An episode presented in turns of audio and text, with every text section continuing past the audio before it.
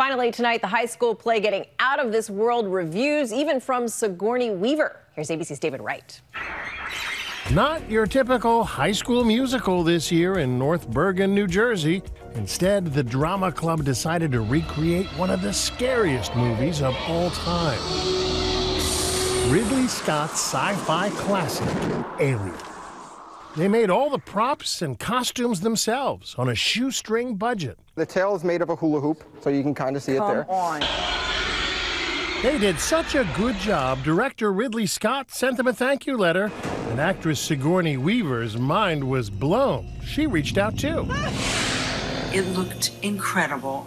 You put so much heart and soul into that, and the alien, I must say, looked very uh, real. It's so surreal. Everything, all of this is just like mind boggling. Hard to believe it, but the original Alien is celebrating 40 years.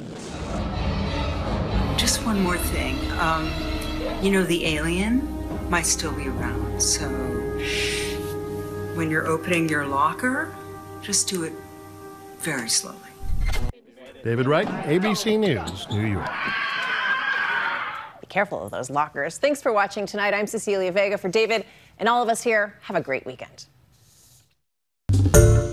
Hi, everyone. George Stephanopoulos here. Thanks for checking out the ABC News YouTube channel. If you'd like to get more videos, show highlights, and watch live event coverage, click on the right over here to subscribe to our channel. And don't forget to download the ABC News app for breaking news alerts. Thanks for watching.